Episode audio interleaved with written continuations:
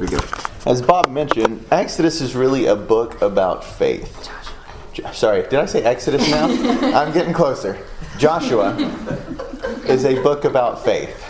Yeah, Exodus is also a book about. daily Bible reading and Genesis, a lot of comparisons with the exiting Exodus or exiting Egypt in Exodus. So we will get there eventually. I'll try to get my We'll pretend it's confused. Well, we'll- I'll try to get my name. Joshua is a book about faith, and we see God mentioning that multiple times. Be strong and courageous. Be strong and have faith, because it would be a time that it would be needed.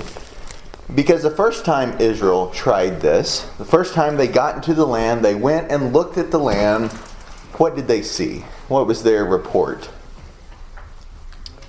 Slavery. Scary? The land is great, but the inhabitants are bigger and stronger, and, and we're scared. Yeah, we love the land. It's flowing with milk and honey, but there are giants in the land. And they refuse to enter. God told them, I will be on your side, and they still refuse to enter. They were going through that again. There were still giants in the land. We see they had started to conquer that back as Rahab told them in chapter 2 when they conquered Sihon and Og. Og was probably one of those giants, the Bible tells us. They had started conquering the giants. They had started taking what they said was too big. But God was going to push them further. And God was going to do it in His way. This was not going to be a time where Israel could summon up a big army. And this was not going to be a time where they could look back and say, it was our strength and our might and our power that got us the land. God was going to make that abundantly clear. This is not you. This is me that's with you. And we see that at the end of chapter 4. If you remember, they set up their memorial stones as they passed through. And Joshua told them, When your sons and your uh, offspring ask, What do the stack of stones mean? He told them, You shall let them know, verse 23, For the Lord your God dried up the waters, as the Lord your God did to the Red Sea, and that all the peoples of the earth may know that the hand of the Lord that it is mighty, and that you may fear your God forever. God was going to do this in a way that the people would be able to tell this was from God. And we see Rahab understands that. Rahab's like, we know. There's nothing we can do. Our hearts melted. We'll see that phrase in chapter 5, verse 1. Their hearts melted. The people are beginning to hear, oh, they crossed the Jordan River, which was at flood stage. It was not just a piddly little brook. It offered some protection for these kings. And once they got through, the kings are realizing that was our last, our last line of defense was that river. Once they got in, and they're in and they're about to take the land. So you might say it's an opportune time to attack. Strike while the iron's hot. The people are scared. God's with us. We've been doing some cool things. Let's go. But it's kind of interesting what God tells them to do in chapter 5. So let's read Joshua 5, verse 2 through 9. At that time, the Lord said to Joshua, Make flint knives for yourselves and circumcise the sons of Israel again the second time. So Joshua made flint knives for himself and circumcised the sons of Israel at the hill of the foreskins. And this is the reason why Joshua circumcised them. All the people who came up out of Egypt who were males, all the men of war, had died in the wilderness on the way after they had come up out of Egypt. For all the people who came up had been circumcised, but all the people born in the wilderness on the way as they came out of Egypt had not been circumcised. For the children of Israel walked forty years in the wilderness, till all the people who were men of war, who came up out of Egypt, were consumed, because they did not obey the voice of the Lord, to whom the Lord swore that he would not show them the land which the Lord had sworn to their fathers, that he would give them, a land flowing with milk and honey. Then Joshua circumcised their sons, whom he raised up in their place, for they were uncircumcised, because they had not been circumcised on the way. So it was, when they had finished circumcising all the people, that they stayed in their places in the camp until they were healed.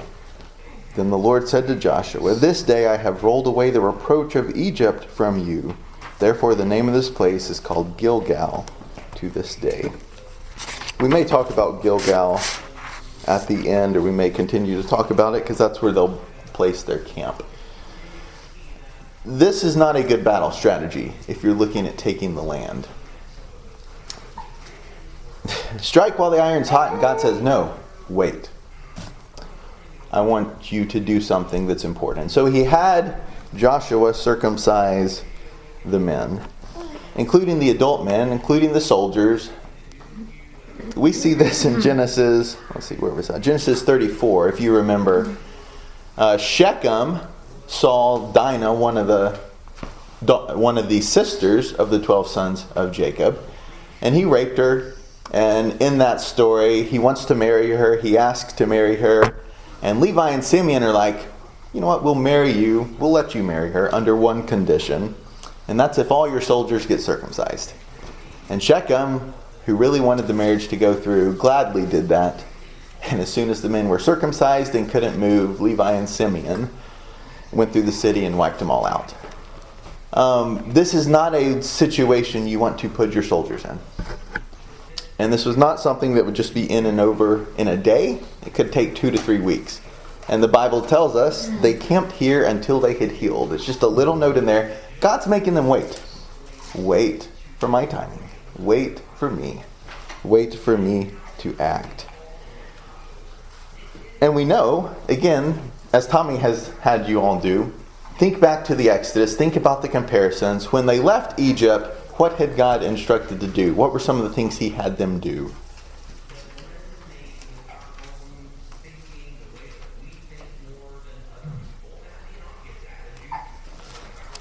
They were observing the Passover? Okay, they were to observe the Passover. And to throw out all the leaven. Okay. And um, get all the Egyptian women to give them jewelry. Yeah, basically clean the Egyptians out. Also, in there, God had them be circumcised. And we see that mentioned here that all the people that had come up out of Egypt were circumcised. The people there had to be circumcised too. Again, another glimpse of the Exodus. We see a Passover and we see circumcision. And as part of this, they are being circumcised. They are waiting for God. And it's kind of interesting. What happens at the end of that day? They observe the Passover. They're clean to observe the Passover. That's what God tells them in Exodus. Hmm. He's like, anyone that eats this Passover must be circumcised. You see that? Let's see. It's in Exodus. Where's that? Exodus, uh, Exodus 12, 43 through 49. God tells them, look, as part of this eating the Passover, I want you to be circumcised. No one that's not circumcised needs to eat it. It was a sign of the covenant that God had. So all the ones who had come out of Egypt had been circumcised, but because of their lack of faith, God had them destroyed in the wilderness. So, what was the purpose of circumcision? I mean, nowadays it's more of a choice, but what was the purpose then? A sign of the covenant. Okay, a sign of the covenant. We see God tell that to Abraham in Genesis 17 as God meets with him. Turn over there. Genesis 17, starting about verse 9. Um, and God said to Abraham, As for you, you shall keep my covenant, you and your generations after you throughout their generations. This is my covenant which you shall keep between me and your descendants. Every male child among you shall be circumcised. And he goes on to tell them, circumcised at the eighth day. But it was a sign of the covenant God had with Abraham. And we see it, circumcision mentioned multiple times. Again, we see it, it was part of preparing for the Passover in Exodus 12, that God had the people be circumcised. Uh, it's mentioned in the law. If you have a male child, you shall circumcise them on the eighth day in Leviticus 12. So at the beginning of God's covenant, we see it as being a physical thing that the people would do to show a sign, to be a sign of the covenant, a sign that they were different. And it's kind of interesting, as you work your way through the Old Testament, it begins to change slightly. So it primarily meant physical. If you look in Deuteronomy 10,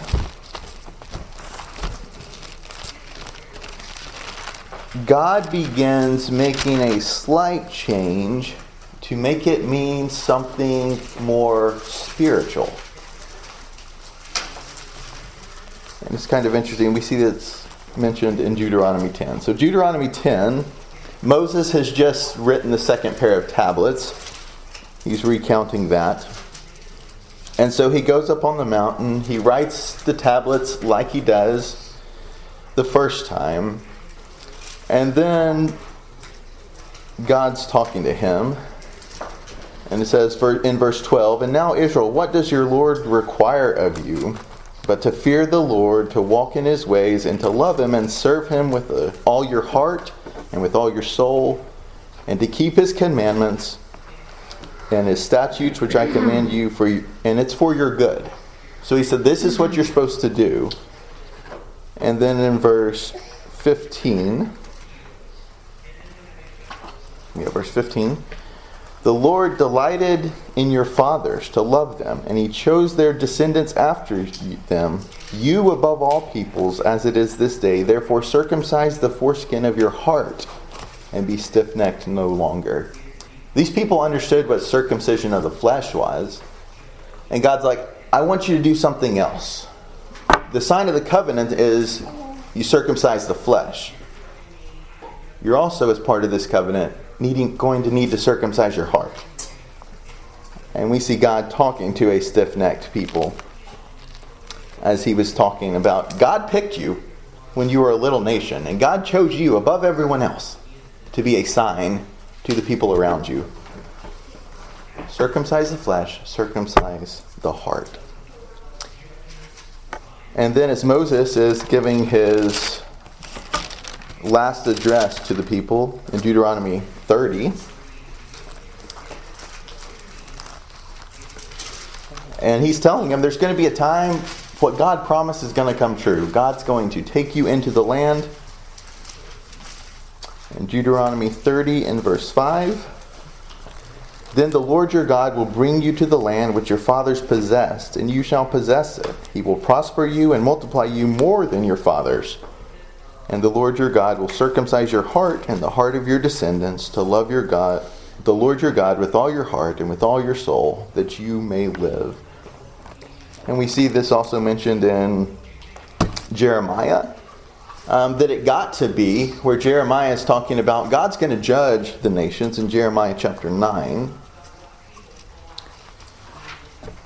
Behold, the days are coming, says the Lord. This is about verse 25. That I will punish all those who are circumcised with the uncircumcised Egypt, Judah, Edom, the people of Ammon, Moab, and all who are in the farthest corners to dwell in the wilderness. For all these nations are uncircumcised, and the house of Israel are uncircumcised in the heart. So God's saying it's going to become a time when it's not just a physical sign that's going to tell my people. Because he says, Jeremiah, I'm going to wipe out both of you the uncircumcised and the circumcised. Because the circumcised weren't.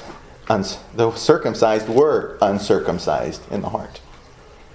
we see ultimately God is wanting the heart of these people as they trust Him. And it took a physical sign, circumcising the soldiers, to tell Israel, You're going to wait. You're going to wait for my timing to take the land. God is going to give it to you, but you are going to wait. And so they had finished circumcising and they stayed in their places in the camp until they were healed. They're just waiting. They're just waiting on God to tell them.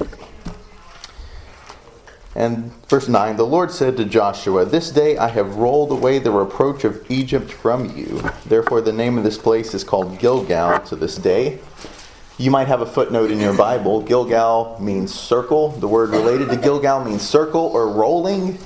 So, where God rolled away the reproach was Gilgal, which sounds like the word for rolling. So, the place of the rolling, God rolled away the reproach of Israel. In what way did God roll away the reproach? Or what is, what is that phrase there to indicate?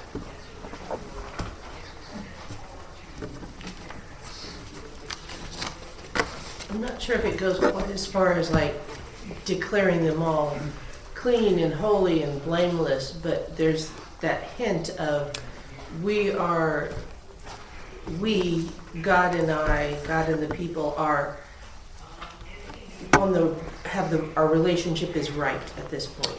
It's, we're like, it's almost like starting afresh, more so than like, oh, you're forgiven of all your sins and everything's good and whatever, but it's, our relationship is, is solid now. Right. It it was a new beginning. Yeah. And what better time to do that, right? Than at the beginning when they're about to take the land. God's like, okay, let's wait, let's stop, let's start fresh. Yeah, Brad. It's interesting that he says the reproach of Egypt. Um, so I wonder if, like, during while they were in Egypt, they just didn't circumcise their uh, children, and they kind of brought that forward.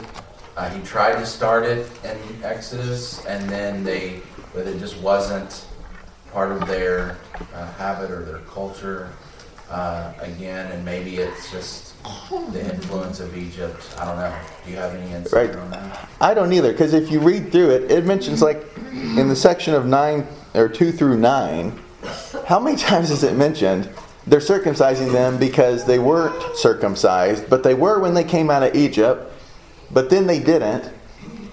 God seems to be making a big point. Like, you guys were wandering in the wilderness. I don't know why they couldn't have done it then, right? I think it was a, it showed a time when they had a lack of faith in God. And God has said you're going to be punished. And he's like, "Okay.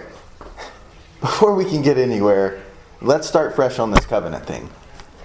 I told Moses, or not, I told Moses. I told Abraham, and then I told Moses when you came out of Egypt. And he mentioned he mentions a couple times. This is the second time, verse two. It mentions it's the second time. So I don't know if this is the time after Egypt. He's like, I've already had to tell you two times already. I told Abraham that that was a message that needed to get translated down. He's like, I told you in Egypt, and now I'm telling you here. It is interesting. Yeah, Phil.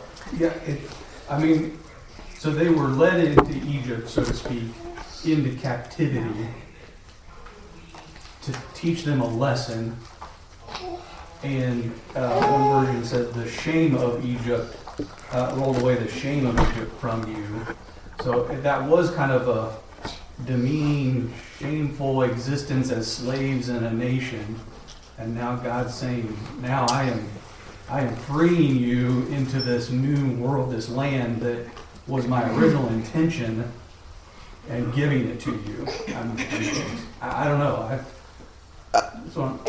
in typical God providence fashion, I think there's a lot of layers to unwrap with this idea of this is a second Exodus. Um, there's a lot of themes of slavery that it was not a pretty picture in Israel's history. I mean, they got out of slavery, they hit a wall in the wilderness, they don't have water, they're running out of food. And they're like, oh, those melons in Egypt is the best thing ever. And God's like, I think you're missing the point. There is probably a lot more to this. Slavery being a reproach, being uncircumcised being a reproach, not being part of the covenant. Were you going to say and something he else? wanted to give it to them 40 years ago, but they refused it at that time. It's like, now finally we can get rid of this shame of Right. I don't know. Yeah, and there were a lot of people, and it's, it mentions multiple times in this section. A lot of people died because of their lack of faith. Well, Joshua and Caleb are the only two men that came out that. Right? And God's telling them only you two are going to be the ones that see the land. And as a nation, you're wandering for 40 years for no other purpose than the people that showed faithlessness to die. And you're just waiting, and you're just waiting, and you're just waiting, and you're just waiting. And God's providing you food. He provided them manna. He provided them water from a rock. All along the way, God is providing for them, and they're still waiting and waiting and waiting. And they're like, finally, we get to take the land. And God says, no, you're going to wait some more. God's wanting them to have faith in Him. And I mean, it, it is so rich when you think about it from um, a tactical standpoint. If God was going to require them to be circumcised and all of the soldiers to be incapacitated for two to three weeks, it would have made more sense to stay on the east side of the Jordan during that time. They'd already conquered that land. They they would have the barrier of the flood stage Jordan as a protection for them from the kings on the left side as well as going the other way. I mean, that would have made sense. Eh, But then, no, they cross, and so now the water has come back to flood stage. So just like at the Red Sea, they're trapped against water between them and an army, and it's only, again, God standing between the two um, that keeps them safe. So it's like, yeah, this, this, tactically, this doesn't make a lot of sense. And, and, oh, why don't we leave our kids and wives on the other side of the river so that we can not worry about them and um, they're out of the way so that we don't have to, you know, all of, they're safe over there and we'll go fight the battle, then we'll come get them and, you know, no, those were, none of those were the options. Right. And again, you just see so much from Exodus. And maybe it should be no surprise, because isn't that what happens in a picture of what happens when God delivers his people? You see a lot of the same themes, you see a lot of the same words, you see a lot of the same concepts. You, what you see is a God that's always been faithful to his covenant, who delivers his people when they don't deserve it, because Israel sure didn't deserve it. But time and time again, he gives them chance after chance. So they're keeping the Passover. And it's kind of interesting. He talks away rolling the reproach away. It's foreshadowing something really powerful. Rolling away the reproach and a Passover. Ultimately, many years later, the ultimate reproach would be rolled away at a Passover. When the song we sing, The Final Perfect Lamb was slain, that song, Hallelujah for the Cross. In Psalm 69, um, it mentions this. We see a time when God's servant, so it's a psalm for plea for help. And the person in the psalm is talking about a time when reproaches would be borne. And it's kind of interesting who bears the reproach. So, Psalm 69.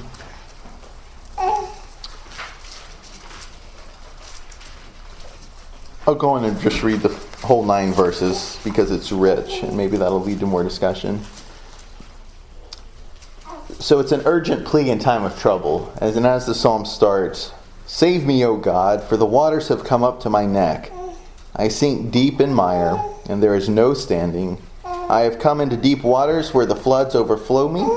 I am weary with my crying, my throat is dry, and my eyes fail while I wait for my God. Those who hate me without a cause are more than the hairs of my head. They are mighty who would destroy me, being my enemies wrongfully. Though I have stolen nothing, I still must restore it. O God, you know my foolishness, and let my sins be not hidden from you. Let not those who wait for you, O Lord, the God of hosts, be ashamed because of me. Let not those who seek you be confounded because of me. Because of your sake I have borne reproach. Shame has covered my face. I have become a stranger to my brothers and an alien to my mother's children. Because zeal for your house has eaten me up, and the reproaches of those who reproach you have fallen on me. See a lot of verbiage in there that reminds us of Jesus. As we think about the Passover where God rolled away the reproach. The reproaches of those who reproach you have fallen on me. The insults of those that are insulting God are borne by this person speaking. There would be a time that God would roll away the reproach by having the one who did nothing bear that reproach. It's just a really powerful idea that God uses Passover, that God uses circumcision, that God uses covenant continually through the Bible to show his people this is me saving you. This is not because you are a good nation. This is not because you are the best nation. God chose you, and God wanted you. But most importantly, God wants your hearts. Back in Joshua 5, verse 10. Now the children of Israel camped at Gilgal and kept the Passover on the 14th day of the month at twilight on the plains of Jericho. And they ate the produce of the land on the day after the Passover, unleavened bread and parched grain on the very same day. Then the manna ceased on the day after they had eaten the produce of the land, and the children of Israel no longer had manna, but they ate of the food of the land of Canaan that year.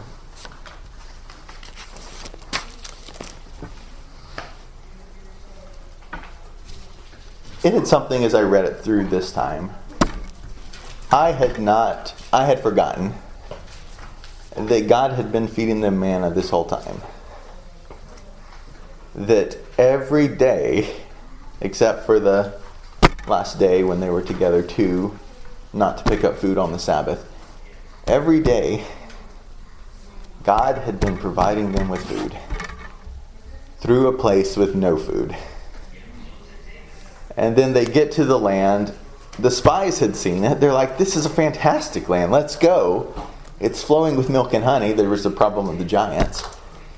But God says, after you get everything right, after you cleanse your heart, after you cleanse your skin, the very next day, he stops the manna and says, You can eat of the land I promised you. God was providing again the land, the food and the land. Any thoughts through verse 12? Any things you noticed? With the manna, um, so God had sustained them in the wilderness with manna, and it was it was sufficient. It was it gave them what they needed to do what they needed to do. But once they got into the promised land, then there was this bounty beyond mere sustenance, um, beyond survival. So there was an abundance. Uh, it was a variety of things instead of just manna. That could be boiled, baked, chopped up, whatever. There was fruit. There there was all different kinds of grain. There was all this stuff, um, and it just once they had gone through that period of the wilderness and entered into the promised land, the blessings of God overflowed. I mean, even in this one little area, and it sometimes it's kind of like you. Part of it, you know, you can get your comparison between this life and life in heaven. Makes sense, and how much better it's going to be, but also just when you're in one of those times when you think you're on a subsistence level, just to remember that there is this bounty waiting. It's it's there. So and it's also kind of weird that in one sense he cut their supply line once they crossed the river, but Yeah. Yeah, Phil. It makes me think of when Caleb and Joshua and the men went in to spy and they brought back the fruit and as a representation of what, you know, describing the land. And then they were un, you know, unfaithful, decided not to go into the land, and God gave them the manna in the first place, and they complained about it, how, you know, how bad it was. And it's almost like this is like the first kind of the reversal, but the first sign of look at again, look at what you missed these past 40 years uh, that you could have been enjoying. I don't know. Right, and I don't think I appreciate how much God blessed this land so the land could bless the people. Mm-hmm. I mean, for the very fact that the whole nation could eat off the land for the first time, like, mm-hmm. I don't think I understand how much food that is. I mean, a lot of us have pantries mm-hmm. that have food stored up in there. If the supply chain got cut off and there was no option for food, like, how long would our food last? Like, but the very fact that God's now providing them with a land that can supply them everything they need to an abundance as long as they stay there. Again, Phil, to your point, look what you missed by not having faith in God and by not believing and not wanting to enter the land because of the giants. God's like, let me handle the giant. Let me handle the armies. And I will bless you if you do that. And I think this is his sign. Look, I will bless you. And it's amazing how much God can bless. I mean, he tells them in in one of the prophets, look, I have storehouses that if you prayed for, you wouldn't you couldn't understand the abundance. God has storehouses everywhere. That he's just looking for people of faith to do what he says so he can use them so that the earth will know that the hand of the Lord is mighty and that you the person involved may fear the Lord forever, but also so the nations could see. Any other thoughts? Well, I was reading over there, so I had some of the same thoughts. And you know, when we think about the disciples, when they, when Jesus fed the five thousand and four thousand, and then we think about the scale of this and the encampment and the, a number of people that were there, and it, it kind of dwarfs that. You know, it really does a lot. It's just because we, we can't picture it and we don't see it. The, the encampment was miles wide, you know, uh, just for the people to have a little room between each other.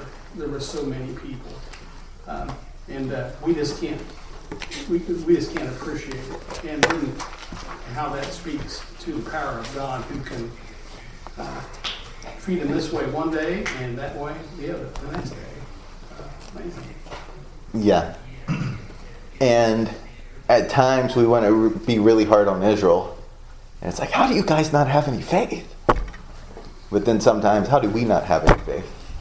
Um, and seeing pictures like this, and similar to what they did with Egypt, they saw a lot of cool things as they exited Egypt. I mean, they started off as slaves, and by the time they're out of Egypt, they're a nation that has all of the Egyptian stuff. The Egyptian army's drowned in the sea, and they come into the wilderness, and then they're worried about not having water. It's like, come on, guys. But how many times is that us? God will take us out of a situation, He will really bless us, He will get us out of a dark spot. We come to a wall, and it's like, what is this? And we'll see Joshua. We see that kind of with Ai, with they show a lack of faith. One person shows a lack of faith at Ai, and they get defeated, and the people are like, God, like, what is this? Are we just going out into the wilderness to die? No. Again, remember, God's like, have faith. There's t- a uh, timing I want done, there's a way I want it done. Just trust in me, and you will be taken care of. Any other thoughts before we continue? I am with you. And yeah, I am with you. That's enough. And sometimes that's hard to see, isn't it? Yeah. Even though he's given them everything, it's are, are, are you really with me? It's like you want to say, remember what I just did to that river? I just, you know, and he went, so that's, that's two weeks ago, or, a week ago, or a day ago, or whatever. As a people, and I think God understands this, we forget. And I think that's exactly why in chapter 4, you see him set up stones. These were events that the people didn't need to forget. Because it's times like this, chapter 4, chapter 5, chapter 6, when God brings them through something that He's like, remember this when you hit a brick wall. God got you through then, God can get you through now. Have faith in Him. And chapter 5 is like the chapter when they didn't know where to put this because it really didn't fit into crossing the Red Sea and it really didn't fit into Jericho. So they grouped these kind of three stories together. So, verse 1, you have the kings being scared. Verse 2 through 12, you have the circumcision. And then you just kind of have this little story in verse 13 through 15. Joshua 5 13 through 15. And it came to pass when Joshua was by Jericho, he lifted up his eyes and looked, and behold, a man stood opposite him with his sword drawn in his hand. And Joshua went to him and said, Are you for us or for our adversaries? So he said, No. But as the commander of the army of the Lord I have come. And Joshua fell on his face to the earth and worshipped and said to him, What does my Lord say to his servant?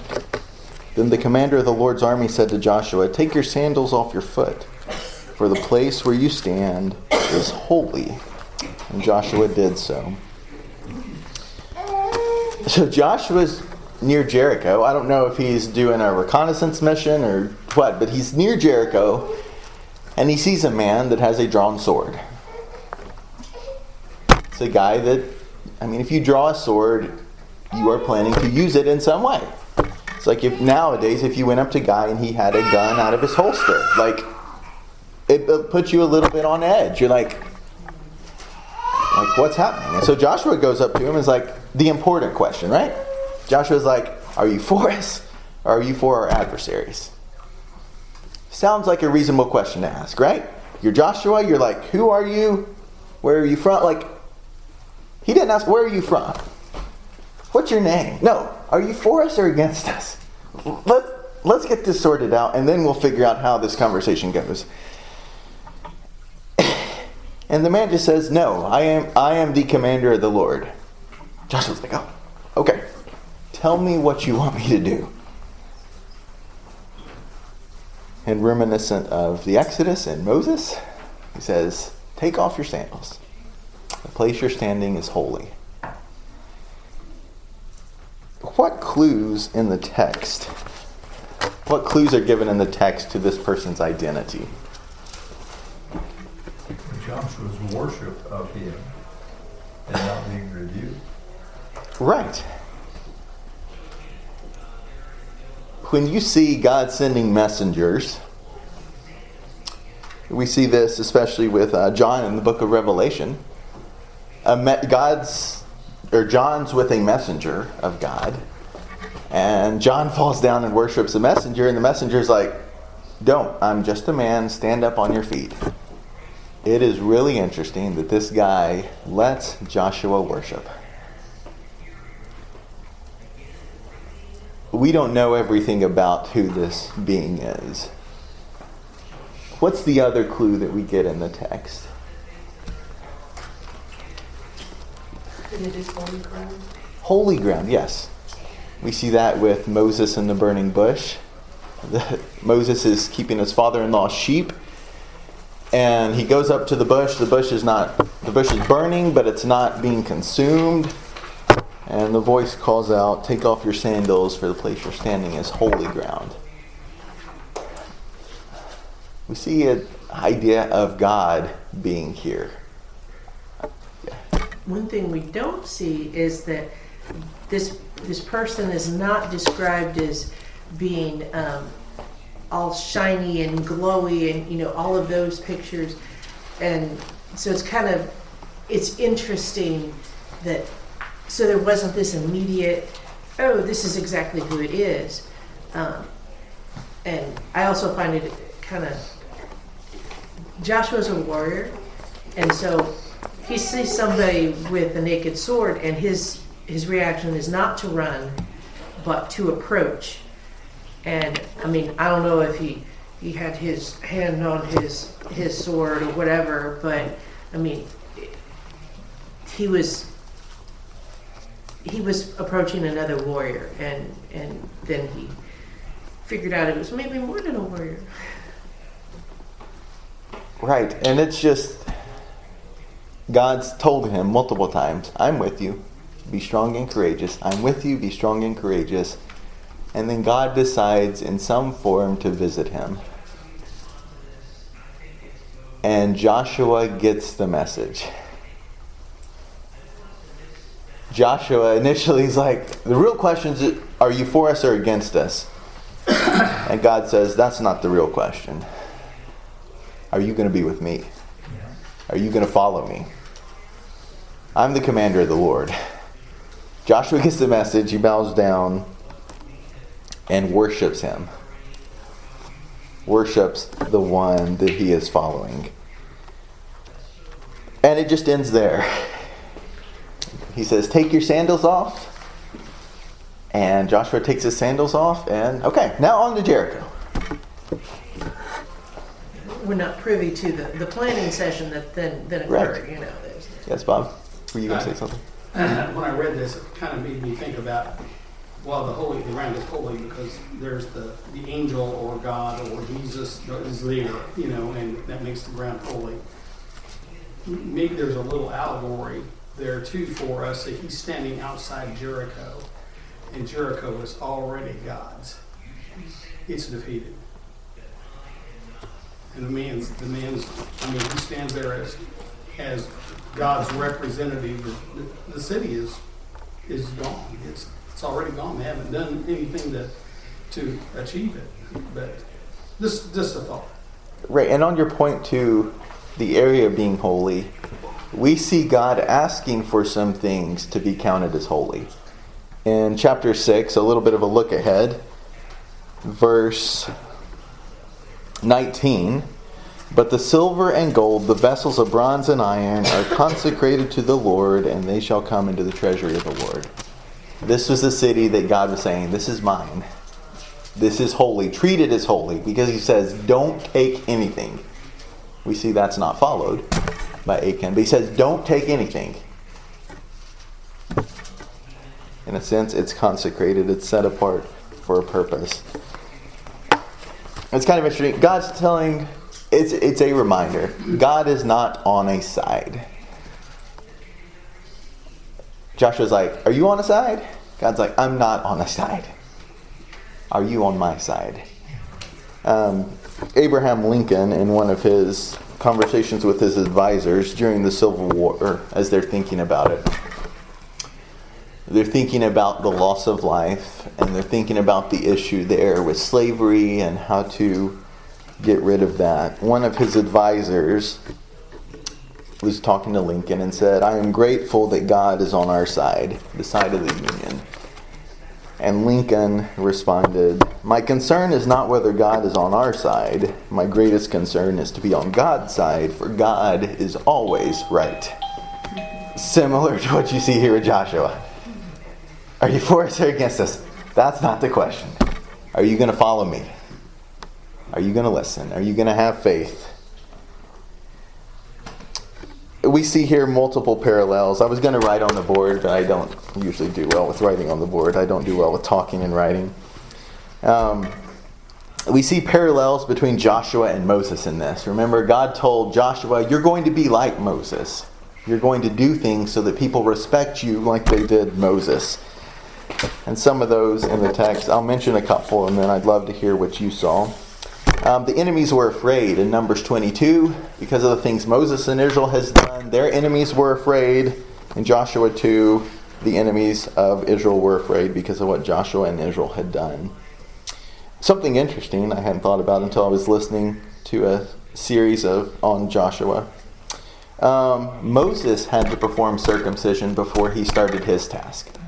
Um, so if you remember in Exodus chapter 4, God was going to meet Moses to kill him because he had not circumcised his sons. That's in Exodus 4 19 through 23. And Zipporah quickly grabs a knife and performs the circumcision so that Moses would not be killed and so Moses could perform his task. We see Joshua doing that here. They both took off sandals before the Lord, they both met with the Lord. What were some other things you see as we think about the Exodus and as we think about this story, comparisons between Joshua and Moses? What were some things you, you all saw?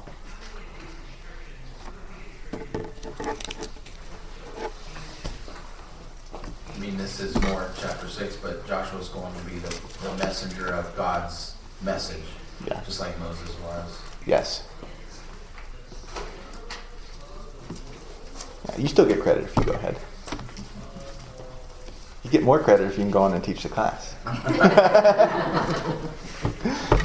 I think it stands out too that these, this is a faithful bunch of God's people. Here's, here's quite a change from what we've seen in the wilderness and, and all of the times up to this point. Uh, it's not just Joshua that uh, shines here, but uh, it's it's the people willing to follow him because they know he's telling them what God wants them to do. And we see that later, right? Because it Yeah. talks about after the death of Joshua, Yeah. the people that people during the life of Joshua followed God, and during the elders that were with Joshua, Joshua did a fantastic job in following God and being faithful to Him, and that had an impact on the people around him. And maybe that's God's point at the end of chapter 4. Be faithful to me, and the people around you will be able to tell who is God and who is the one in charge, who is the one in control, who's the one that matters. It's also kind of interesting as we think about the Passover, just multiple Passovers are mentioned. We see the one in Exodus 12, the original one. We see Numbers 9, where they're given, if you're unclean for the Passover, here's how you partake of it. Joshua 5, this Passover. Second Chronicles 30, the Passover with Hezekiah as he restoring, trying to restore worship. Then after Hezekiah, you have Manasseh and Amon, kings that weren't fantastic. So then Josiah has to re-establish the worship in Second Chronicles 35. Um, especially with Manasseh, we see child sacrifice, things that were abhorrent to God. Josiah helps bring that back. We see in Ezra they celebrate a Passover in their return from Babylon in Ezra 6. And then we see a couple Passovers mentioned in John, in John 2, John 6, and John 11. And then all looking forward to the final Passover when all the sin of reproach, the reproach of sin would be taken away by the lamb that was slain. It's interesting how God in the Old Testament is giving them little glimpses of what he's ultimately going to do. Here's this here's the exodus from slavery, here's the exodus from sin. Here's what happens when you follow me. I will bless you more than you realize. And that's God's call to all of us to trust in him. We'll continue with chapter 6 and 7 on Wednesday. Thank you.